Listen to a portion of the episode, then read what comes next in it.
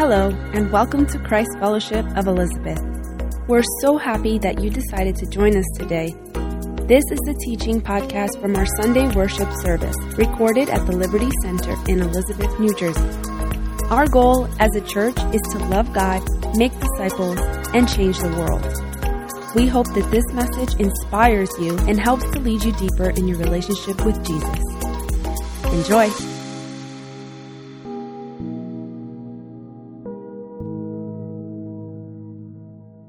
So, Merry Christmas, everyone. Everyone watching through the live stream as well. We're excited about this season and what's to come. I have a big question. How many of you already started your Christmas shopping? A little bit. All right. How many of you have not started at all? All right. Like now, without question, I know that so many times in the season, I, know I've been telling uh, Jen for like the last month, I was like, we have to start early. I don't like last minute shopping. I don't like last minute traffic. I don't like to show up at the mall and see everyone there. And we all know that Amazon is not as fast as they used to be. I, I remember back in the day, you used to order something that same day you would come and see it right by the door. And I was like, thank you, Jesus. You know, it's, it's like Amazon is like uh, a great gift. But at the same time, now when you order, even if it's same day, sometimes it comes the day after or it comes a couple days later. So we know it's not as accurate. But what happens is when you don't shop early enough and you wait to too close to Christmas, what ends up being the Christmas gifts? whatever's left. Gift cards ends up being a very popular thing. You'll go to Walgreens and just start getting gift cards for each person. But we don't end up getting, or and how I know it was mentioned, whatever's left, you you go and it's like even it's funny because we, my wife and I, we went to Hobby Lobby yesterday, and I know a lot of you probably like Hobby Lobby on Route 22. We went there, there there's like almost no Christmas stuff like, it's like uh, most of it is like wiped out. And we were talking to someone and we asked them, when do we like should come? The best time. They literally said the first day in November. Like the beginning of November is when it's stocked and the shopping begins. So we, just to show us that we could easily be late for these things. And what happens when we're late, we don't end up getting the perfect gift because we, we want to get a good gift for someone. You just don't want to get a gift. So I just thought it would be a little interesting for us to highlight a couple of our pastors and for us to guess what would be a perfect gift for them. So without putting something on the screen yet, nothing on the screen yet, for Pastor Diana, what would you buy for Pastor Diana as a Christmas gift? What? coffee, Dunkin' Donuts, a, a little, a gift card. All right, she likes the gift card. What else? Flowers, a coffee cup. Yo, Marianne, yeah. A day planner. Oh, because she's. You want to remind her of work? She has a tough boss. So, so all of a sudden, so Pastor Diana, if you're looking for the perfect gift for her, it would be, it's right behind me, Right there, a nice cup of coffee, an endless supply of coffee to Starbucks and Dunkin' Donuts. That would be the greatest gift you could buy for Pastor Diana. For Pastor Debbie, what would be a great gift to buy? A perfect gift for Pastor Debbie. Uh, let's guess. A tennis racket, sneakers, pickleball, a box of chocolate. You can't go wrong with a box of chocolate. What else? What else? Up there, anything? A teapot, all right? Vince, a book. Uh, she loves to read. For Pastor Debbie, a, a bagel, someone said?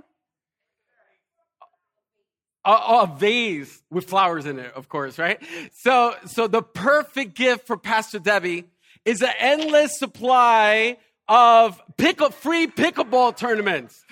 So, for those of you that don't know, Pastor Debbie loves, loves to play pickleball. For Pastor Harold, Pastor Harold, what would be a perfect gift for Pastor Harold? Someone said a watch.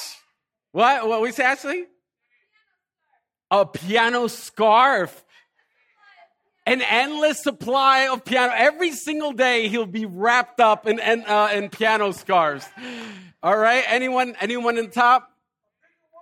A bigger watch, a big watch, all right? He'll be like Flavor Flav. We'll get him a Flavor Flav watch. All right, what else? What else? Potato chips. You're trying to make him break his diet? All right, for Pastor Harold, the perfect gift would be an endless, endless supply of watches. So we will, let me tell you something. I'm going to get him a Flavor Flav watch and one one Sunday, he's going to come with that Flavor Flav watch. So that's endless supply of watches. He loves watches. And lastly, for me, like, what do you think is a perfect gift for Pastor Car- Carlos? They say General Tso chicken, endless supply of Chinese food, a puppy. Yeah, let me tell you. Oh man, a puppy, that's a good one. Yeah, yesterday we were on Route 22. We were by Shakopee. I was like, Jen, turn towards in Shakopee. Turn the car into Shakopee. All right, anything else? What? Sprinkles. I love sprinkles. But it has to come with vanilla ice cream. Yeah, yeah, vanilla ice cream. For me, the perfect gift would be an endless supply of Chinese food right there. I love Chinese food, so definitely that would be a perfect gift. So imagine being in the position where you have to buy the perfect gift for every single person that ever lived and also that's going to live and that's currently living. Like imagine having that challenge that it's one gift for all of them.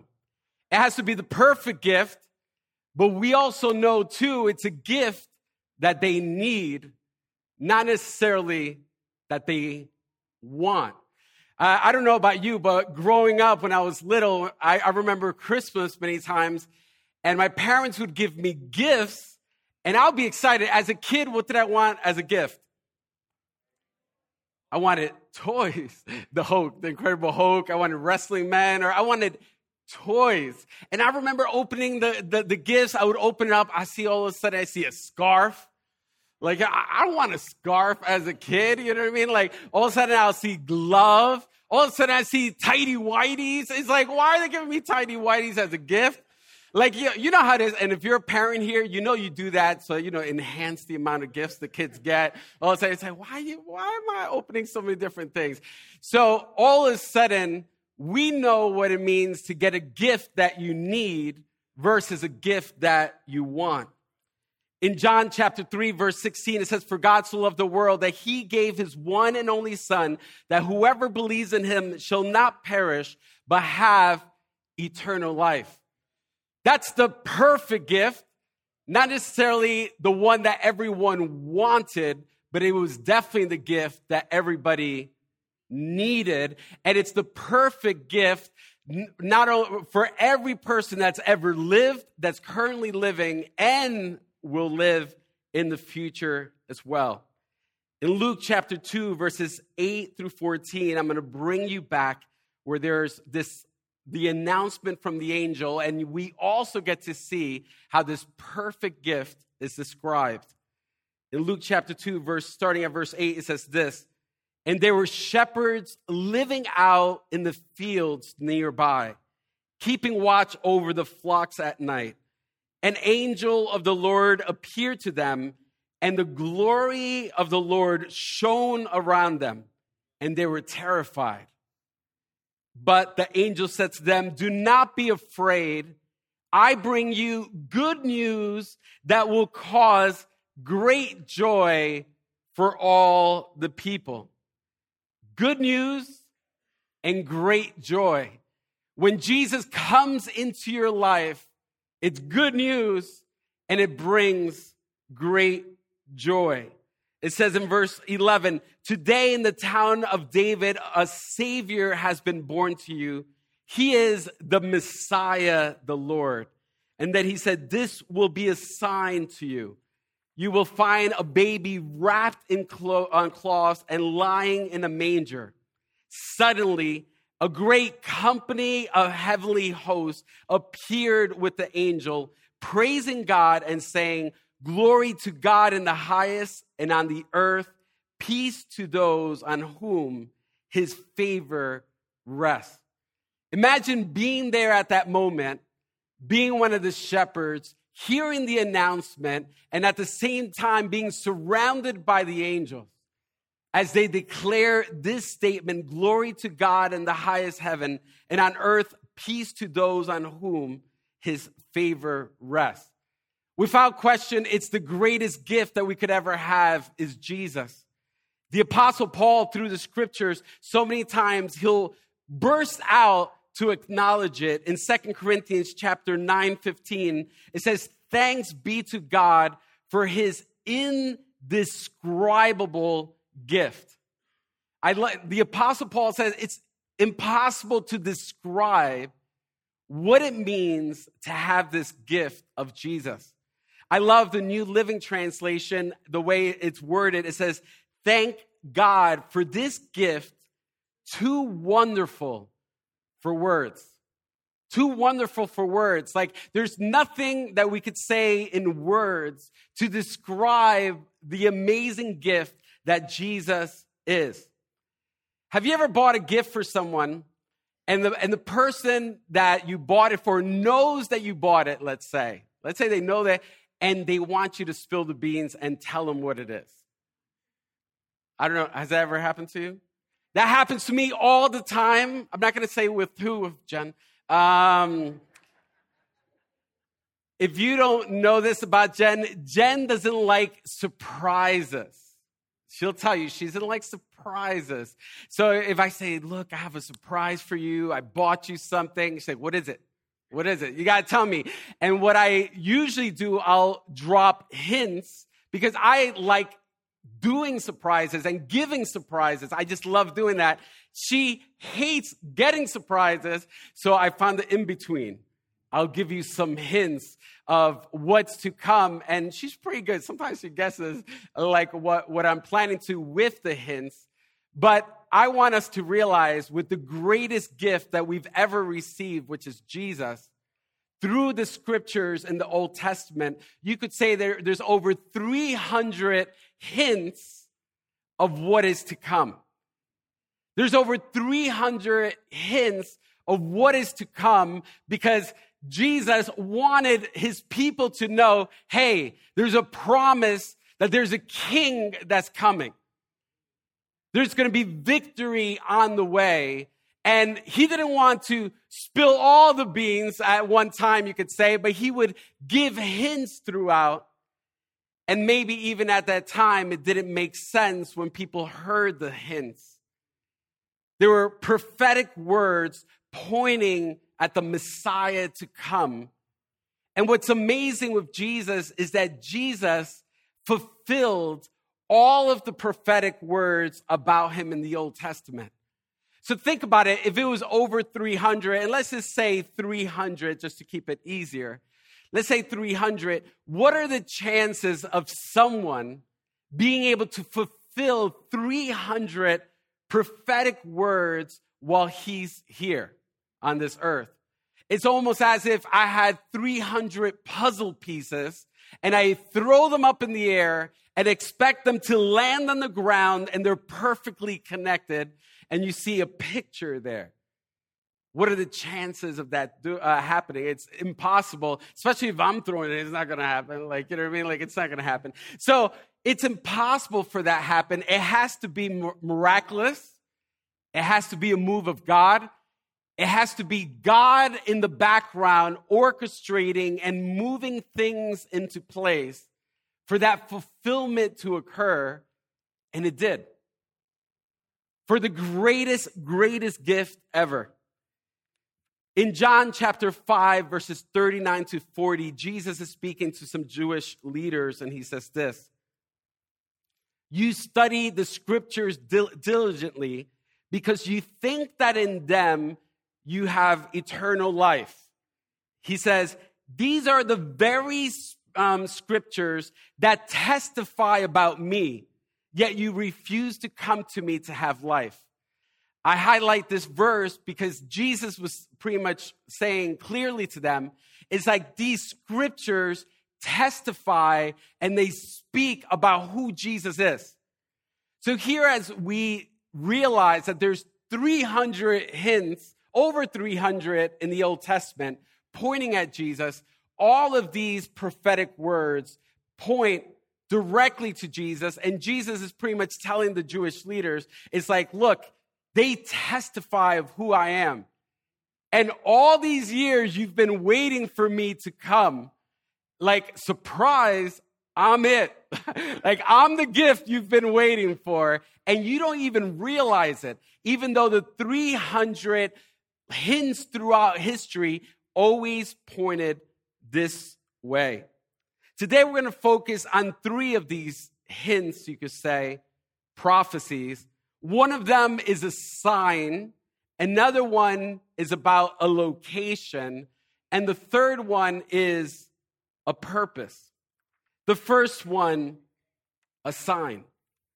In Isaiah chapter 7, it says this in verse 14 it says, Therefore, the Lord Himself will give you a sign. The virgin will conceive and give birth to a son and will call him Emmanuel, God with us. How many of us have heard that before? That verse? We've heard it mostly, probably, not so much reading it in the book of Isaiah, but we've read it in the Gospels, and we're going to get to that in the book of Matthew. So here we, we see a, a situation where there's a prophet, Isaiah, and prophets back in the day, they would pronounce judgment pretty much very candid, very straightforward, addressing the issues of what's happening at that time.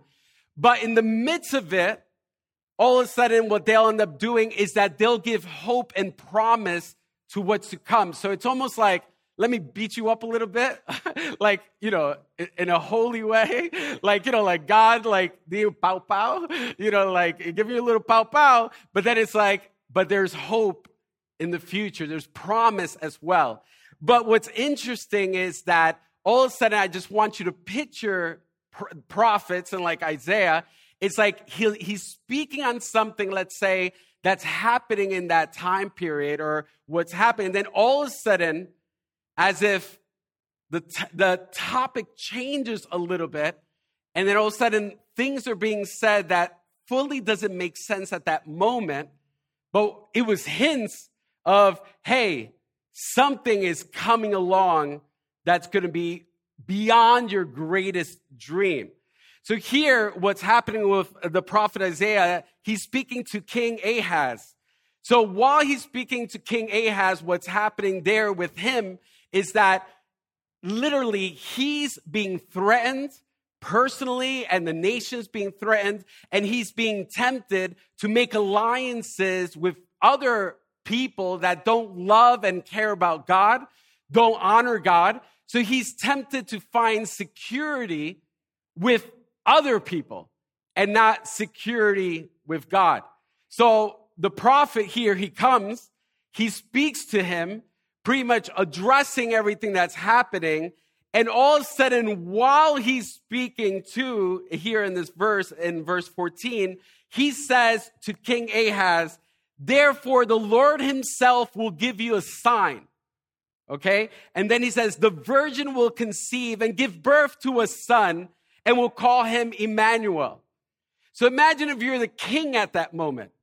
We're like, what? Sign? A virgin? Conceive? Did it really make too much sense to him at that moment? No, it, like it didn't make sense to him at all at that moment with what was being said and something that's interesting and I know like we've probably done it. Maybe maybe you know someone that does it I know sometimes I do it because my brain is always thinking sometimes like a couple steps ahead.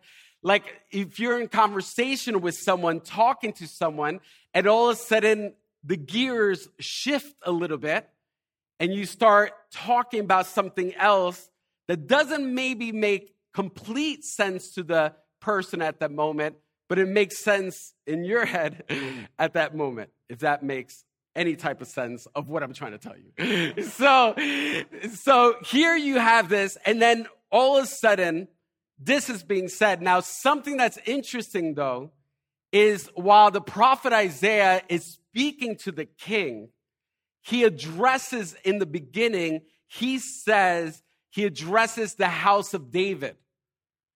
So while he's prophesying, dropping the hint, he's, of course, speaking to the king, but it's so much deeper and more profound. He's speaking about the house of David, about the king that's going to reign in the future. And he's dropping that hint for them to know. There's a point I want you to realize, and it's behind me. It says this When God speaks to you, he sees more than you could ever have imagined. When he speaks to you, he sees more than what you could ever have imagined.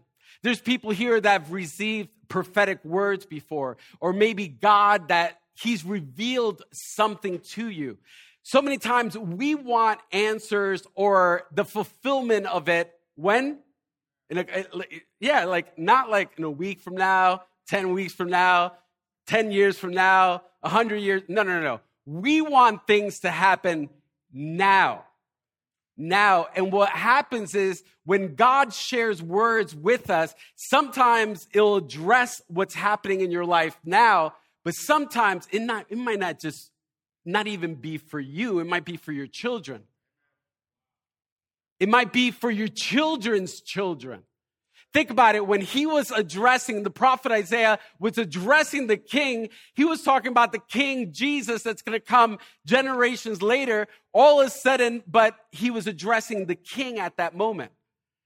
So when you think about this, it's like for all of us, when we receive God's word, we need to realize that God sees deeper than what we could have ever um, um, seen or imagined, and it's more profound. And so for us, sometimes it might not make sense. We might have questions. We might not know what to do or what actions to take. But the bottom line is that God's vantage point is beyond ours. And we could trust Him.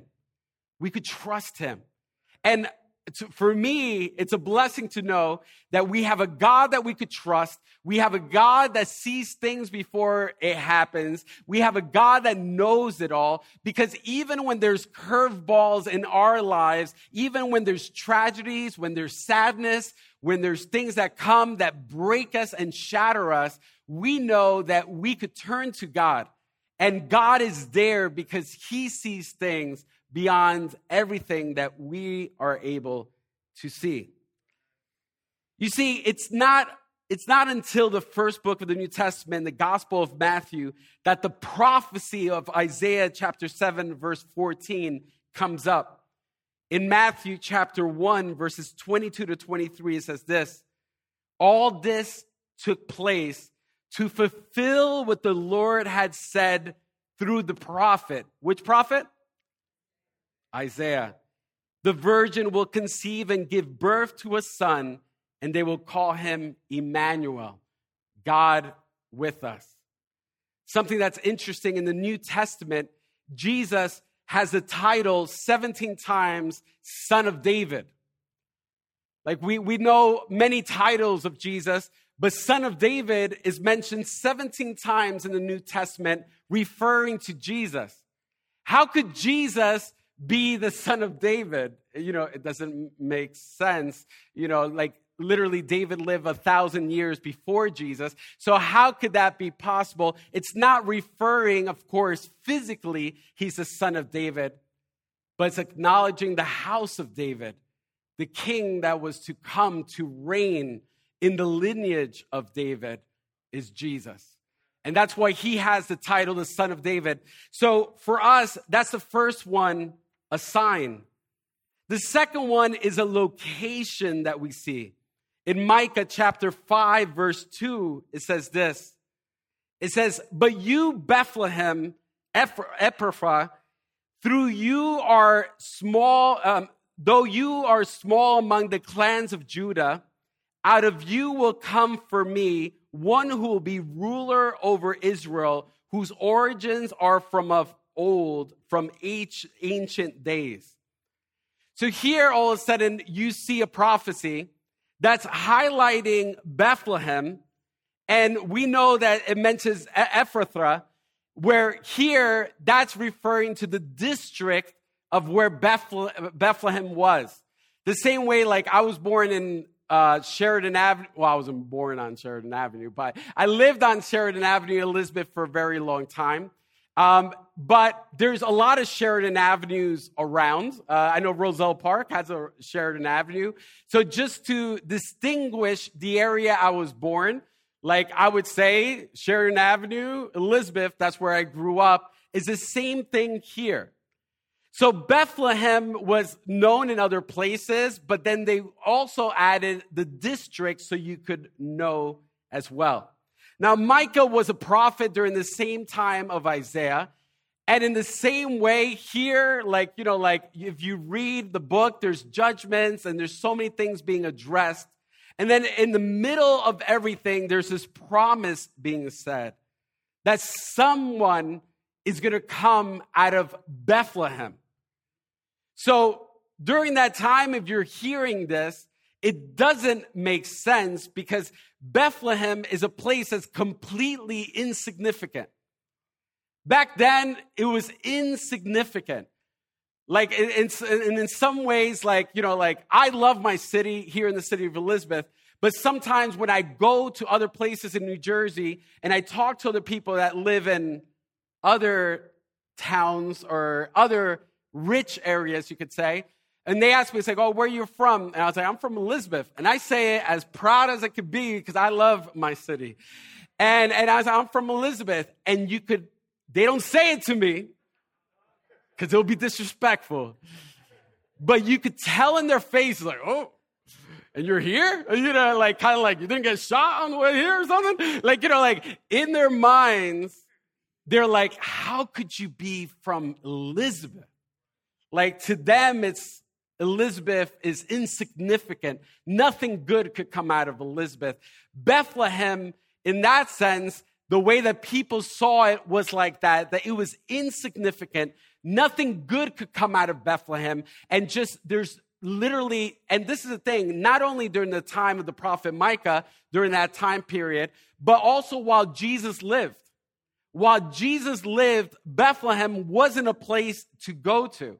Now, obviously, if I would say, hey, next year we're having a trip to Israel, we're going to go visit Bethlehem, there's, why, they're there's no excitement? Like, I, I, I, was actually gauging if that's something you would want to do like next year. But let's say we go to Bethlehem next year or the following year. Many of you know that we were planning a trip to Israel before COVID hit, and we, we're postponing it. So definitely in the future, there will be a time we're going to have a trip to Israel.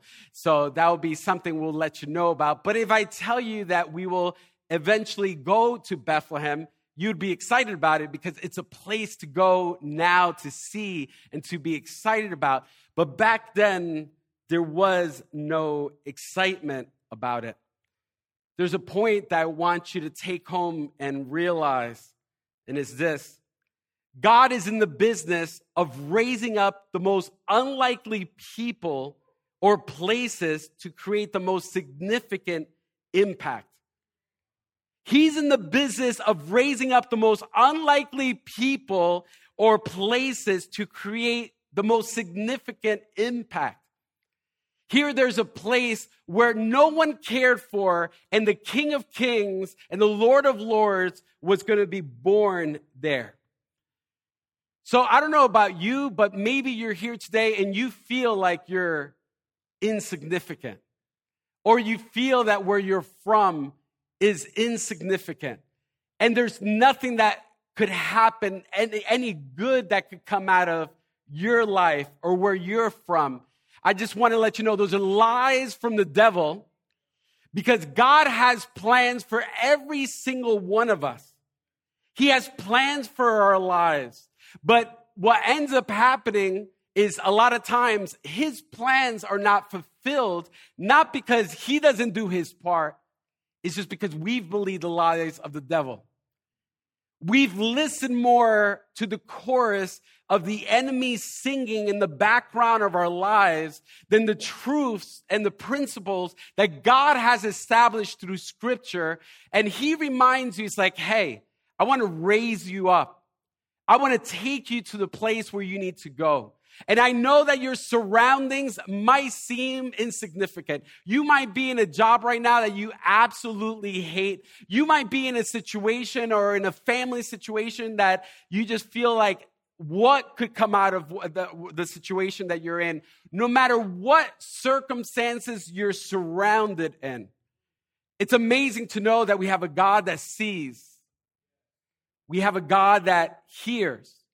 We have a God that feels. We have a God that speaks. We have a God that's able to turn things upside down in a blink of an eye. We have a God that's powerful that we could count on. Something that's interesting too about Bethlehem is the word Bethlehem means house of bread. House of bread, the word Bethlehem. And if you remember, Jesus said in John chapter 6, verse 48, I am the bread of life. I know when I said house of bread in Bethlehem, some of you guys were starting to get hungry when I was saying about bread. I don't know what type of bread Bethlehem, you know, like the house of bread. It's not um, buñuelos or um, pan de bono, or I don't know what type of bread it was. Like when you say, when, you, when at that time that had that reputation, you could say. But I tell you, just knowing that Jesus is the bread of life and that Jesus came from Bethlehem. And that's the bread that every single one of us need to have. Something on the side that's really interesting about Bethlehem is that in Bethlehem, it was known that they would raise the sheep to get slaughtered for Passover. So the sheep were known to be raised in Bethlehem to eventually be slaughtered in for Passover. Now, obviously, sheep could be raised in other locations, but Bethlehem had that reputation. And just to know that it had the name House of Bread, and Jesus said, I'm the bread of life, knowing that had the reputation that the sheep there were slaughtered for Passover, and knowing that Jesus was going to be the sheep that was going to be slaughtered for every single one of us as well. The third point that I want to bring up is a purpose. In Isaiah chapter 9, verses 6 through 7, it says this For to us a child is born, to us a son is given and the government will be on his shoulders, and he will be called Wonderful Counselor, Mighty God, Everlasting Father, Prince of Peace. Of the greatness of his government and peace, there will be no end. He will reign on David's throne. So here you see King David being mentioned in his throne and over his kingdom establishing and upholding it with justice and righteousness from that time on and forever. The zeal of the Lord Almighty will accomplish this. I don't know about you, but that passage alone, I, I could leave. Like, yeah, there's nothing else to say. Like that, that passage right there is so powerful just in reading it and just seeing what, what's being said. Now, think about this. This is again, here, here you have the prophet Isaiah, and in the midst of everything, there's this prophetic hint, you could say, and it's a very strong hint of what's going to happen in the future. But think about anyone that's hearing it at that time, it didn't make sense. Like, you know, like kind of like, okay, I get it, but we, we want it to happen now. They don't want to wait for it in the future. And then here we see eh, um, so many things that are so powerful. One It's an announcement that there's a child coming, but it's very clear that this is not your ordinary child. This is, this is not your ordinary child. One, he's a king that will reign, and, his gov- and the government will be on his shoulders. His reign will have no end. And how I mentioned again about David's throne, showing that he is from the line of David and that his lineage, that he is the king to come. So we know that he's a king. And you know what? It's interesting because we love the fact that Jesus is a king, but we don't like so often when we have to make him king of our own hearts. If he's king of the universe and he's king over everything, obviously we have to surrender and let him be the king of our own hearts. I don't know where you are today or where your heart is when it comes to that.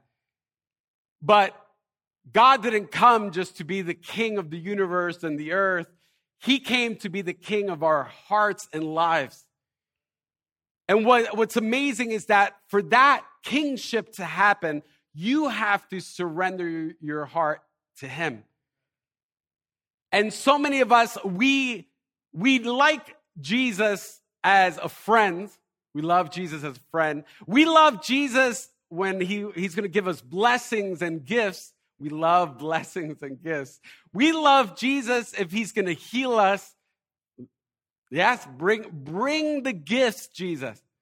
So many of us, we love the gifts, but we don't love the giver equally. Because if we love the giver, we would obey his commands and his commands is for him to be king. So I don't know the version of Jesus that you want to have in your own life, but the version that we need to have is him being the king of our lives. And when and if he's king, guess who rules? It's not a trick question. It's not a trick question. I know uh, Jesus, Jesus rules. Jesus rules. And we have to allow that space where he rules in our life every single day. Not just once a week, not when you give him the title of king, he's king always, always. So right there, we know that uh, it was mentioned he was king. Then what I love, it mentions other titles about Jesus. One, wonderful counselor. I don't know about you, but I need a counselor every day of my life. I do. I do. Soy un poquito loquito. I need a little counselor every day of my life. So I'm a little crazy. So, how many of you need a counselor every day of your life? He's not just a counselor, He's a wonderful counselor. And I don't know where you are today, if you're going through something, and sometimes you feel like you have no one to talk to. You have a wonderful counselor to talk to. You have someone that's going to love on you, that's going to be able to pour his life into you, transform you, and be able to be there with you every step of the way. And what's amazing is that he's not there just to listen, but he's there to speak. And He wants to speak into your life. So many times we spend time with God, but all we do is we talk, but we don't pause to listen. And he want think about relationships. If all if one relationship, eh, let's say your wife, all she does is talk and you never talk back, how good is that relationship? Or vice versa. Some of you are like, that might be a blessing in disguise. Like it's like, no, don't, don't, don't, you better not say amen next to your spouse. Va a dormir en el sofá esta noche. You know what I mean? Like, eh, you know, you better not say amen, but imagine no talking. Imagine children, and we got to be careful too with children because nowadays the children are so connected to their equipment, their iPads, their phones, that there's really no conversation. So imagine if most of your life is you talking as a parent and them not talking back. That's an impact of communication. So, in the same way with God, it's like if we're always doing all the talking and God's not speaking into our lives, well, He's always speaking, but us taking the time to listen, then there's something impacting that relationship. Another title, Mighty God. I'm just so happy that God is a mighty God. Like, you know what I mean? Like, we don't serve a God that's weak. We don't serve a God that is not able to do the miraculous. We don't serve a God that is hindered. You know, we, we have a God that's mighty, a mighty God. The moment you feel like something is impossible for God to do, once again, you're listening to the whispers of the enemy. You whisper, nothing is impossible for God to do. Now, of course, it doesn't mean that everything we want, He will end up doing, but we just need to realize the power that He has and the might that He has. He's an everlasting Father. He's an everlasting Father that we could co- go to. And I don't know here your relationship with your earthly dad. And so many times we view God because of our experiences with our earthly fathers, sometimes we end up viewing God in similar ways. Like I know in my own life, Rosie and I, we've had an amazing dad, like through the years. Of course, he's no longer with us, but amazing dad. But I know there's so many people that might be here, maybe watching through live stream as well, that they didn't ha- have that experience with their dad. Maybe their dad didn't love them. Maybe their dad didn't care about them. Maybe their dad wasn't there for them. Maybe their dad wasn't one that cheered them along, but if anything, was a stumbling block to them. Maybe uh, maybe you have a dad that actually hurt you physically, mentally, emotionally, and in so many different ways. And it's hard for you to even imagine that you have a heavenly father someone that loves you, cares about you, and is willing to be that father figure in your life. I think for so many of us, we need to turn to God and realize that He is that father and ask Him to help heal wounds within our hearts that we might have because of our experiences with our earthly father. I thank God that we have an everlasting father. And then also, what's another title? Which one did I forget? Prince of Peace. Does anybody need peace? I know I need peace every day too. I need a counselor every day. I need peace every day. We need peace every single day, especially this world. This world is really crazy right now. like it's it's well, well, crazy right now. So so like we need peace. I mean, and and there's so many things trying to steal your peace. Like I, I know like all you have to do is turn on the news and and watch the news. I don't watch the news. I barely watch the news. Like now now what I do is just get specific headlines to be in the scoop of things, but I don't like sit there and watch the news because the news I think is very evident no matter what side of the political or agenda or whatever you might be in, there's an agenda on both sides. They want views. They want people to tur- tune on and to see and to hear and stuff like that. And all I do know that a lot of times, whatever it is, the main message behind it is fear. The main message is fear. You like they want to draw ratings so you could be afraid. So I know like now, like of course, like it's being promoted. There's a new virus. And I think I said this before. The reality is that in the year to come and stuff, of course, I pray that everything disappears. It hasn't disappeared yet, but of course, I pray it does. But if it doesn't, I wouldn't be surprised, like every two or three months, all of a sudden there's a new one coming out. Because there's been so many new ones already that came out. And all of a sudden, this one is going to, let's say, it's going to be the one, the dangerous one. And it's all about bringing fear. Now, obviously, I'm not saying that we, we're careless. I'm not saying that we don't take care of ourselves. I'm not saying that we, we don't take precautions. I'm not saying that. I'm just saying there's an agenda of fear. One day there's going to be another virus, the chupacabra virus. You know what I mean? Like every, it comes out of all these weird names I can't even pronounce sometimes. And it, it's like, it's going to be the chupacabra. And it came from, who knows? Like, where did the chupacabra came from? Is it Puerto Rico? Oh, so the chupacabra virus from Puerto Rico. So, so all of a sudden, chupacabra virus comes, and that one's going to be bad. And all I'm saying is, don't get caught up with the voices of the world more than the voice of God. okay? Because the voice of the world is going to steal your peace when we know that God is the Prince of Peace, and we need to flood our hearts and minds with God. And obviously, we're not like, like, like ignoring what's happening in the world, but we know who our king is and who's the voice of truth that we will rely on and we're going to confide on. Like, I know people that uh, refuse to do anything because they're paralyzed by fear. Paralyzed by fear. It, I, I, wasn't even planning to say this, but I, I saw um, a, a, little video. I don't know where I saw it, um, Facebook or something, of uh, someone holding a possum, and um, the possum was completely passed out. Like literally, he's holding the possum and he's like opening its mouth. And possums are not that pretty on the side note. They're like, I, when he opened its mouth, I was like, oh yeah, ahí se van los dedos. You know what I mean? Like all of a sudden it's like opening his mouth, playing with the possum, like manipulating the possum. He picked up the possum from the ground, a wild possum. This wasn't like his pet Pepe or something. Like, you know what I mean? Like, all of a sudden, this is a wild possum, and he's playing with it, like opening its mouth, lifting his eyelids and stuff.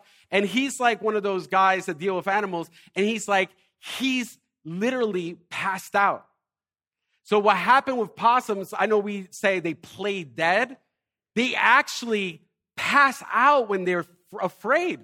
They like go out, like complete. They're, they're not. I used to think that they played that. That they were like with one eye open, be like, Yo te veo, I see you. I see you. I'm just oh, like, you know what I mean? Like pretending that they're dead. No, no, no. They're completely out. And I just want to let you know that there's Christians today that are just like that possum, completely passed out because they're paralyzed by the fear that the world, the news, and Satan, and also themselves have fabricated in their own minds and not listening to the truth of God. And I've said this in the past too. Sometimes the devil might look at our life and walk away and say, I don't have to do anything here because you're doing a better job than I could have done. And they, they would walk away because the reality is we start orchestrating stuff in our minds and hearts and we end up being in shackles. And just like that possum, I word with your hands bent and stuff, and letting the world manipulate you the way that this instructor was with the, this possum, letting the world manipulate you instead of relying on the Prince of Peace.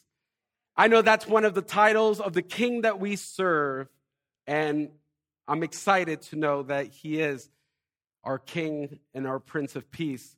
Something else that I love about this passage in Isaiah is the part where it says, The zeal of the Lord Almighty will accomplish this. I love that. I love that. Like the zeal of the Lord Almighty will accomplish this. It could have it, could have been great even if that part wasn't there. Everything else it was powerful. But then that's like the, that's like the sprinkles. And now I'm, I'm, you're making me think of ice cream. I'm gonna have to have ice cream soon. Those are like the sprinkles on the vanilla ice cream. Okay, that's like the cherry on top. It says the zeal of the Lord Almighty will accomplish this. Now the, that word zeal, like the root word, comes from passion. The passion of the Lord will accomplish this, and I love it because it's an example to every single one of us, every single one of us, that there's plans that God has, but even God Himself makes sure that He has the passion and the zeal. He says, My zeal is going to accomplish this. My zeal is going to accomplish, uh, accomplish this. There's a statement that's going to be behind me. It says this Everyone has a purpose but just like God, we have to have the zeal to accomplish it. Everyone has a purpose. Every single one of us, we were knit together in our mother's womb, and God has a plan and purpose for our life. Every single one of us. There's something for us to do. The king has orders for your life to accomplish. The king has orders. But you know what happens? A lot of the things that God has for us to accomplish don't get fulfilled. Not because of God. God did his part. God knit you together, equipped you, prepared you, guided you, led you, brought you places, but you didn't have the zeal and passion to fulfill it. You didn't have the zeal and passion, the discipline, the determination to get it done. It's a two way street. God does his part. You have to do your part. And when it comes to that, let me tell you, zeal and passion, there's so many things that quenches the zeal and passion that God wants you to have within your heart and soul. The world comes over and tries to quench it. There's so many issues and problems and drama and situations at home or frustrations or worries. Sometimes we let our lives be guided so much by the worries and the problems that we never get done what we have to get done. So here, I love that because God the zeal of the Lord Almighty will accomplish this. We were made in God's image. So, this is a principle for us to live by that with God, what He's revealed to us, we have to have that zeal and passion to accomplish what God has for us to accomplish. Some of us here, we've given up. Some of us here feel like there's nothing for you to do. Some of us here feel like, well, you've retired or you're beyond the age that God could use you. And that's a lie. That's, that's like, if anything, you, you might even have more time you could dedicate to the works of the Lord than even before. Like, there's so many different things in our lives that could put us in a box and keep us from doing what God has called us to do. You know, like they, they, it's been said before, it's like the richest place in the entire world is a cemetery. Because so many people have been buried with talents, giftings, and so many things that were meant to be accomplished, but never came out and was fulfilled. I know that myself, and I could say that for all of you, I believe deep down inside your heart, you want to die empty. Not empty of God, filled with God, but empty with everything that God has placed in your hands. That you did your all. When you take your last breath on this earth, you would want to know that you gave it your all. You led your life with zeal and passion, and you didn't let nothing get in the way. You obeyed God and you marched forward. And if any obstacle came in the way, that obstacle either has to move out of the way or you're going to burst through it. I don't know if you know, but rhinos have very poor vision. Very poor vision, rhinos. They could barely see like 10 feet in front of them, but they run like 30 miles an hour. They're not concerned about the things that might get in the way. The rhino's like, they better move out of the way or they're going to get trampled across.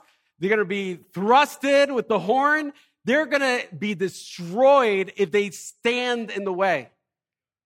I believe that's having that zeal and passion of the Lord. You're obeying God and you refuse to let anything stop you, only God. And you're going to do what God's called you to do. Everyone has a purpose, but just like God, we have to have the zeal to accomplish it. When it comes to gifts, there's options that we could do. Some of us could decide not to receive it, to reject it. Like if someone give, like wants to give you a gift and you just don't want to receive it at all. Like sometimes you even see like those people that are trying to propose with a ring and like you know the, the girl let's say is like crying at that moment and you think she's crying for excitement but she's crying like nah you know, never so all of a sudden she's running and she rejects the ring rejection could happen When it comes to gifts, um, ex- you could exchange gifts. Like I like I, I know so many times, like you know, like you you might go back to the store, not accept the gift that you have, but exchange it for something else. Sometimes we might keep the gift, keep the gift, but don't appreciate it. Uh, just because you kept it, because you just had it, you put it in a specific place in your life. Let's say, like in your house, you, you put it somewhere, you keep it, but it doesn't really mean much to, to us. Or the gift could be something that we receive, that we value, that we appreciate, that means the world to us, and we never forget about it. When I started the teaching, I was talking about the perfect gift. The perfect gift that we've received is Jesus. But in so many ways, people sometimes reject them altogether. I know there's people I've talked to, like just in life and the world, when the moment they might ask, is like, hey, what do you do? Like, what are you? And the moment I say the P word, the pastor, like, no, don't talk about Jesus to me. Like, sometimes I get it, like, I'm like, look, I wasn't going to even say anything at the moment, but you do need Jesus. But, uh, like, you know what I mean? Like, all, all of a sudden, it's like they reject it automatically. Automatically. There's people that have closed their hearts to Jesus altogether. There's other people that want to exchange Jesus. They've received them and then they try to exchange them for something else that might be more appealing to them. Jesus, you're, you want to be king of my life? No, I'd rather you be my homeboy or my friend or, you know, like just someone I could go to once in a while. Like, you know what I mean? Like all of a sudden, like you, you, you come up with your version of Jesus that you want. You want to exchange the Jesus of the Bible. You want the Jesus that will tolerate your sin. You want the Jesus that will look away and pretend that nothing is wrong in your life. You want the Jesus that would, would like be with you from the standpoint of you maintaining that lifestyle that you know you shouldn't be in, those relationships you shouldn't be in. You want the Jesus that would be okay with it. So all of a sudden you exchange Jesus for a different Jesus. Some of us might keep Jesus, but we don't really appreciate him. Like how I said before, there's certain gifts we keep. We keep it in our house and we have it like in a certain place in the house some Christians do that same thing with Jesus. We accepted him, we realize he's real. You might even be able to uh, quote Bible verses and know so much stuff about God. But when it comes to God being king, no, no, no, no. No, here, I'm going to just keep you in this area in my life because I don't really value and appreciate you as the perfect gift for me. But then there's some of us that realize that Jesus is the perfect gift. And it's exactly the gift that you need. Some of us, we might have been thinking even before this morning of what you want for Christmas. Let me tell you what you want for Christmas. Let me tell you what you should want every single day of your life is more of Jesus. He's the perfect gift. The perfect gift. So some of us, we've received them, we value him, we appreciate him, and we have him at the center of our lives. So, my question for every single person that's here, and my question for every single person that's watching through the live stream is this What are you doing with the perfect gift of Jesus today?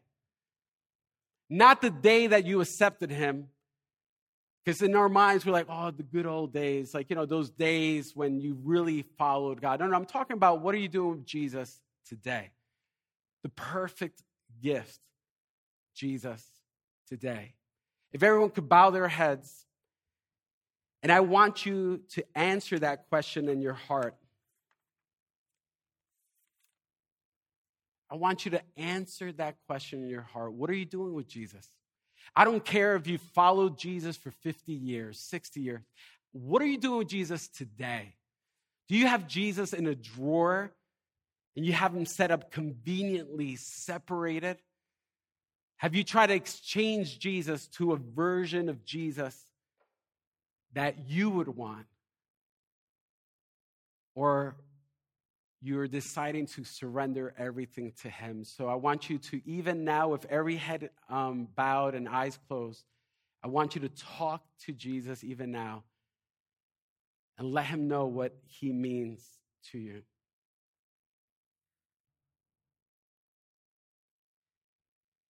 Father God, we thank you for this day.